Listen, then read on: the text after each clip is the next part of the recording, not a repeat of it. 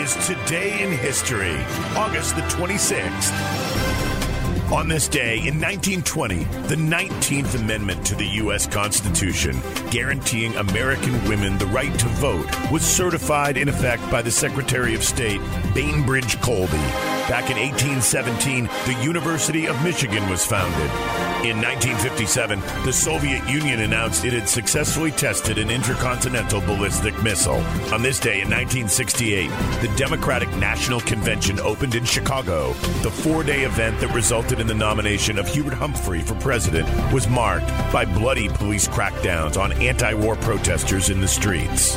And on this day in 1939, the first televised Major League Baseball game was broadcast on station W2XBS, the station that was to become WNBC TV. On this day in 1939, it was a day that's had an effect on all of us ever since.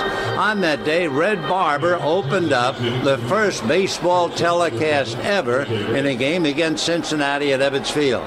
He opened up by saying, This is Red Barber speaking. Let me say hello to you all. At the time, television was still in its infancy. Regular programming did not yet exist, and very few people owned television sets. They were only about 400 in the New York area.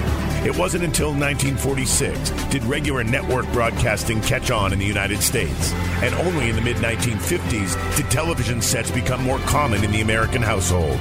In 1939, however, the World's Fair, which was being held in New York, became the catalyst for the historic broadcast. The television was one of the fair's prize exhibits, and organizers believed that the Dodgers Reds doubleheader on August the 26th was the perfect event to showcase America's grasp of the new technology. Television and sports, inexorably twined together for all of history, begins August the 26th with the first televised Major League Baseball game in 1939 on this day in history.